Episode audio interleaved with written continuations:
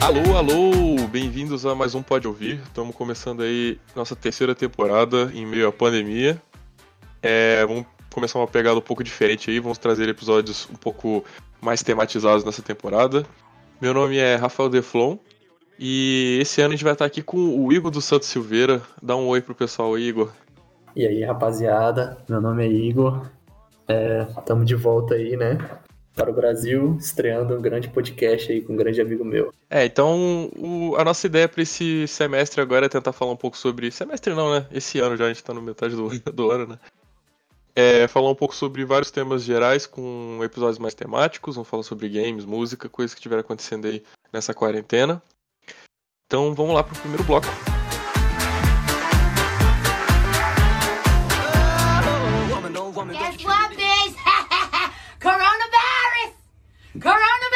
No nosso primeiro bloco aqui, a gente vai falar um pouco sobre algumas coisas que aconteceram recentemente, que foram anunciadas nessa quarentena. O Igão vai trazer umas informações legais aí pra gente sobre a Unreal Engine 5, primeira gameplay de PS5. Fala aí, Igão, o que, que você tem pra gente pra, de novidade?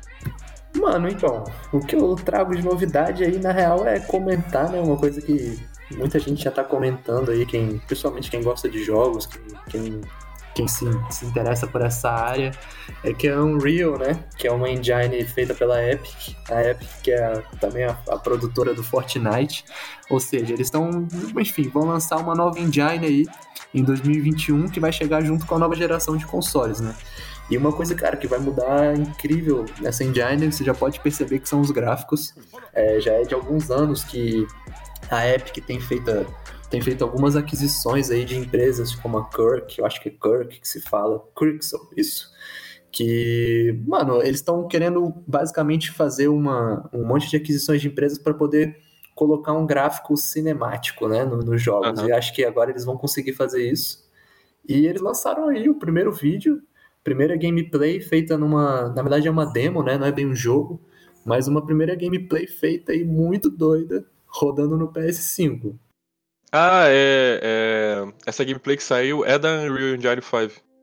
Que eu, então, eu vi então. ela rodando no Twitter, essa, esse vídeo. Sim, sim. Ela é feita nessa engine que uhum. vai sair em 2021, né? Não falaram ainda qual é a data. Então, assim, uhum. os primeiros jogos, né, que saírem para PS5 e pro novo Xbox Series X, eles ainda não vão estar tá com essa qualidade gráfica, porque eles vão ser, né, aquele famoso jogo cross-gen de, de para mudar de geração. Mas, mano, uhum. muito louco. Em 2021, se tiver uns jogos com os gráficos assim, eu não consigo nem imaginar onde é que a gente vai estar daqui 10 anos. Com certeza. É, até porque é, leva um tempo para fazer o polimento do, né, do, do, jogo e, e, terminar a codação dele, né? Então não tem como sair de primeira assim, né? Ainda mais porque os próprios produtores, eles até têm acesso antecipado, mas não tem tempo, né? Realmente é, demora um tempo para poder chegar no mercado já deve ter alguns produtores aí trabalhando em jogos na, na uhum. Unreal Engine 5, tá ligado? Mas realmente, eu acho que assim, para sair uns jogos naquela qualidade, assim, falando do aspecto de design mesmo, para você agora como você tem toda essa qualidade artística ali para colocar, você criar um jogo, vamos supor, com 30 horas de gameplay com aquela qualidade, é uma parada que demora. Uhum. E você acha que a Epic Games está querendo apostar no mercado mais de games de console, assim, de franquia? Porque, como ela trabalhava com Fortnite, ela trabalhava com uma engine um pouco mais simples, mas que era, tipo, permitia uma multiplataforma, né? Ele conseguia levar o jogo para uhum. tipo, até para celular, né? Então, tipo, é uma questão mais de mercado, você acha? Porque, tipo, isso daí vai ficar mais restrito ao computador e console, né? O público deles, tipo, de mobile continua com as engines antigas, então, sei lá, eles devem manter os que eles tinham antigamente e os novos jogos devem ser para essa nova plataforma? O que, que você acha? Cara, então, a Epic, ela, ela é produtora de jogos também, mas ela também licencia, né, essa, essa engine. Uhum. Então, ah, eu entendi. não sei quais são os planos deles para criar jogos próprios é, em, em referência aos consoles e computadores e tal. E uma coisa interessante também é que, tipo, você falou do mobile, e eu não sei como é que vai ser a adaptação da Unreal Engine 5, acho que ninguém sabe ainda para mobile. Mas a uhum. tendência é que, apesar dos gráficos estarem cada vez mais realistas e mais, é, assim, mano, mais loucos pra caraca, é, a tendência é que eles sejam mais leves, né? Então, não sei se. Acho que não vai ter uma grande dificuldade, talvez, uma portabilidade mobile, talvez daqui uns dois anos, né, 2021, 2022. Acho uhum. que o foco inicial vai ser os consoles, claro, e computadores, mas depois acho que não, não vejo nada que impeça jogos é, com uma qualidade gráfica chegando também nos mobiles, né? Ainda mais daqui a legal pra caramba. Aí, é, é muito interessante. Aham. Pra PS5 a gente também teve o State of Play, né, não, Igão? Conta aí pra gente o que, que é isso daí, do que se trata. Mano, o State of Play foi tipo uma. Foi uma demonstração que, o, que a PlayStation também fez agora, alguns dias atrás, é, para demonstrar basicamente um jogo de cross-generation também que eles vão lançar, uhum. que é o Ghost of Tsushima, mano. Um, um, jogo, porra, incrível que é ambientado no, na época dos samurais, assim, do Japão. É um jogo de mundo aberto. E o cara tá com uma gameplay, com um gráfico, uma, uma, uma, uma arte muito linda. Se você não conhece o Ghost of Tsushima, uhum. dê uma olhada aí, porque vai ser um jogo, com certeza, muitos já falam que só pela arte, assim, já vai, vai causar um grande estrago e vai chegar nessa, nessa nova onda, né? Uhum. Do PS5 vai ser exclusivo da Sony. Um joguinho de samurais, quem não gosta, né? De umas espadinhas. Pois é. é. Então, além dessas notícias de PlayStation, teve o Inside Xbox. O que, que teve de novidade? Isso. Mano, então, o Inside Xbox é, teve bastante coisa. É, eles revelaram muitos jogos, só que a, alguns disseram que foi até um pouco de decepção, porque eles, eles revelaram muitos jogos independentes, entende? Só que muitos jogos que estavam sendo esperados, entre eles, o mais esperado de todos, que é o Elden Ring, que é um jogo um jogo que estava todo mundo esperando que fosse ser revelado mais coisa. É, uhum. ninguém falou nada dele. É, esse jogo Elden Ring, para quem não conhece, ele cara, é um jogo que está sendo desenvolvido aí pelo Hidetaka Miyazaki, que é uhum. o criador de Dark Souls e Bloodborne também. E nada mais, nada menos que George Martin, George R. R. Martin tá trabalhando no universo do jogo também. E eles Nossa. revelaram esse jogo, é maneiro, né? Eles não. revelaram esse jogo há mais de um ano e não falaram nada até agora. E tava todo mundo esperando. E não, não, não saiu nada. Caraca, a expectativa. É, eles deram uma expectativa que tava tendo esse boato, né? Mas acabaram não, não, não mostrando nada. Mas eles mostraram alguns jogos maneiros, cara. Tipo, mostraram um pouco mais do Assassin's Creed Valhalla. É, mostraram o Bright Memory Infinite, que é um jogo, um jogo bem interessante também, cara, que é um jogo de FPS ambientado numa metrópole futurista, assim, para quem uhum. gosta desse tema. É, mostraram Dirt 5, Dirt é um dos uns jogos de, de corrida mais. Uma, uma das séries de corrida né, mais famosas do mundo também, uhum. é, simulador. Sempre cria muita expectativa, né? Sempre cria, sempre tem. Ah, e mostraram um jogo também para quem é fã de jogo de terror, é The Medium, que é o, uma equipe que trabalhou na, na criação do, dos sons de Silent Hill, vai estar trabalhando também lá, então vale a pena olhar. Ah, maneiro, velho. Bom, então essas daí foram as notícias que saíram de, de games nos últimos tempinhos da quarentena aí no último mês. Agora vamos passar pro próximo bloco.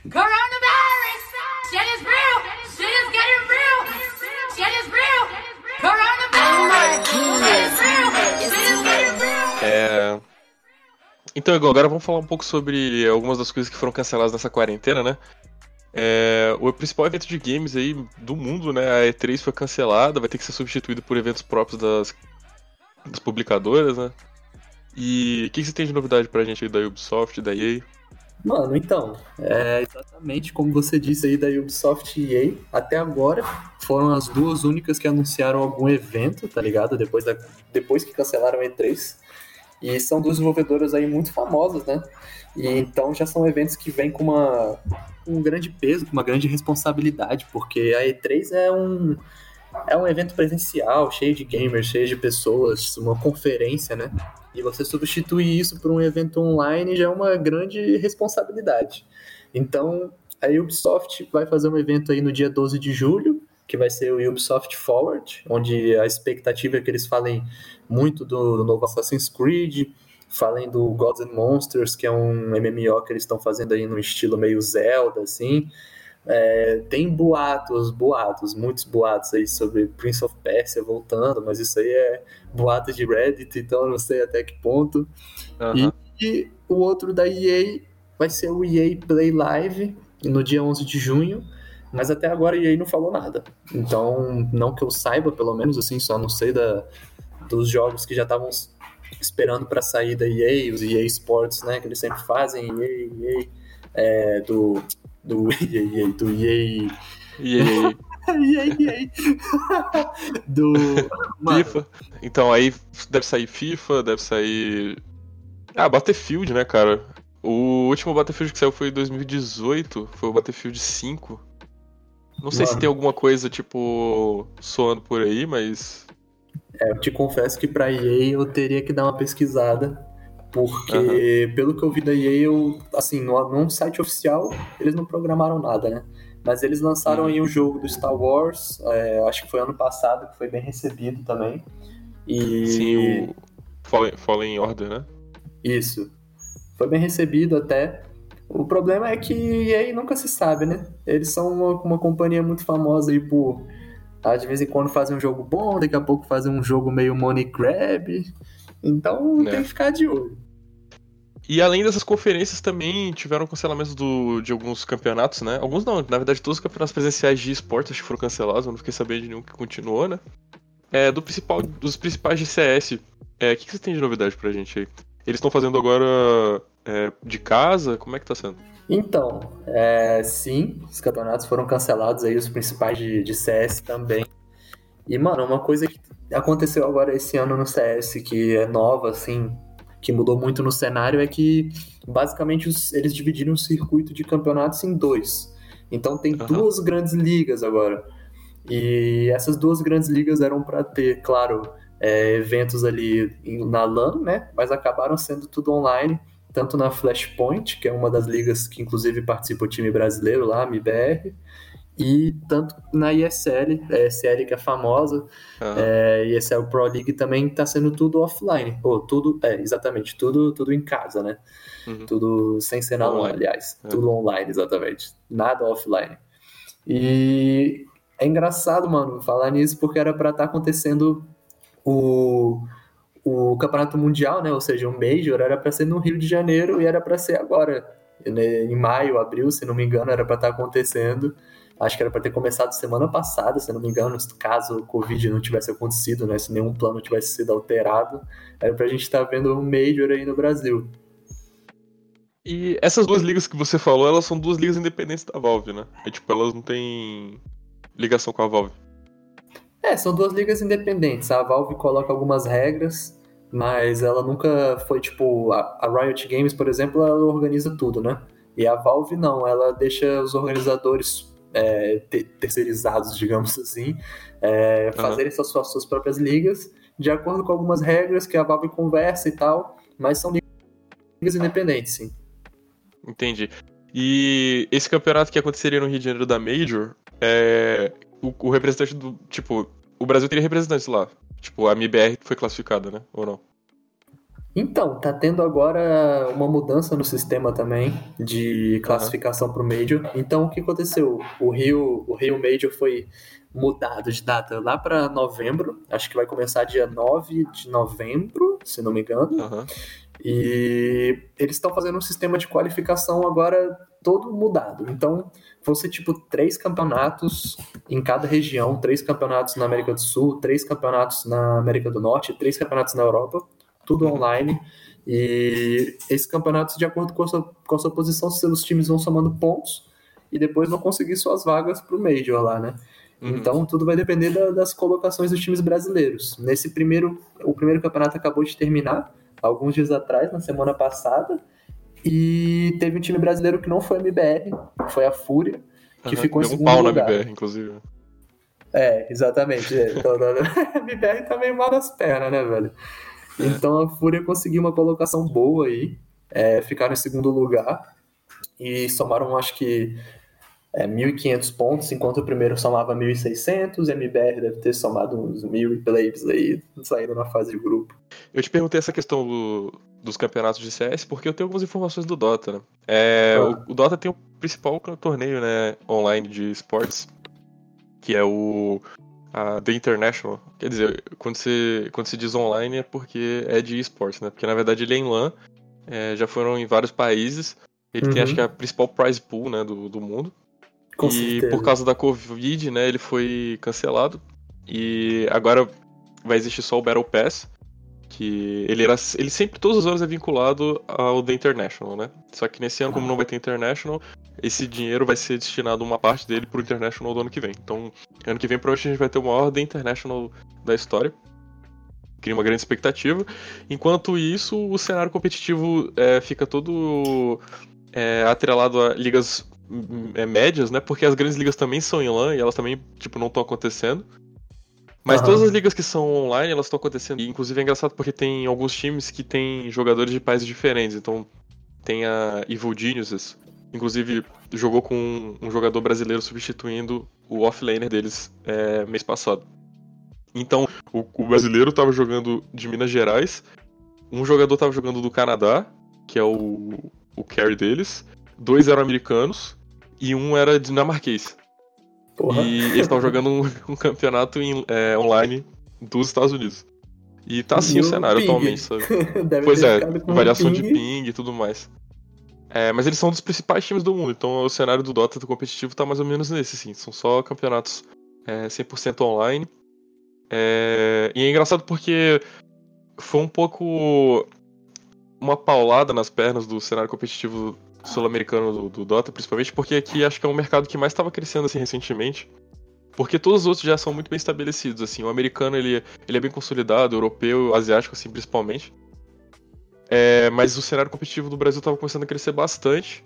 Inclusive a Valve agora tinha criado ligas regionais no mundo inteiro. Inclusive a América do Sul teria uma liga própria, de primeira e segunda divisão. Só que ninguém sabe agora como é que vai ficar isso daí, né? Porque por causa da Covid e tudo mais. Mas existem, que eu saiba, pelo menos dois campeonatos intensos da América do Sul acontecendo agora no Dota, que é a Copa do Brasil, que é organizada pelo Seu Creyson, que é um cenário, um jogador famoso aí do cenário. Seu Creyson. Ele é da Twitch.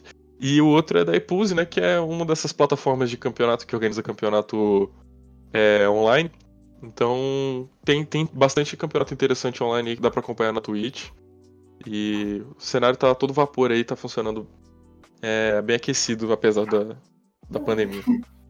Pô, mano, interessante. É interessante ver como é que os jogos meio que se adaptam, né? Porque, É. diferentemente dos, dos. Inclusive, eu ia falar que é diferente dos esportes, mas hoje voltou o futebol, né? Pois mas, é. diferentemente dos esportes, é, como não tem uma necessidade.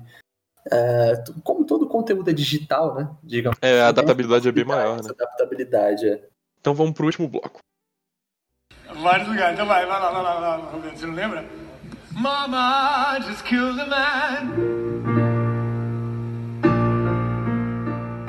Então, bem-vindos ao momento Mamma Mia. Esse aqui vai ser o momento final do nosso programa, é, onde nossos participantes vão poder escolher um momento marcante sobre o tema que a gente está discutindo. E como a gente tem falado nesse episódio sobre questões da, da pandemia ligadas a esportes, a jogos eletrônicos, convido o Igão. Fala aí qual é o seu momento Mamma Mia dessa quarentena. Mano, se eu tiver que escolher um, eu não sei nem o nome da protagonista, mas vai ser aquela protagonista lá da Unreal Engine 5, chamar ela de Sheila. Pode ser a Sheila da Unreal Engine 5, porque aquilo lá foi muito doido, mano. Muito massa. Cara, é impressionante, cara. A qualidade de, de gráfico é uma coisa impressionante, assim, de partículas e tal. Nossa, é muito louco. O vídeo é muito foda. Mano, é doido demais. Eu fico imaginando que a gente deve estar vivendo numa simulação feita pela Unreal Engine 8, sei lá. Pois é, mano, a gente tá chegando lá, velho. Daqui a pouco a gente vai, tipo, tá perto. todo mundo usando o seu VR, tá ligado?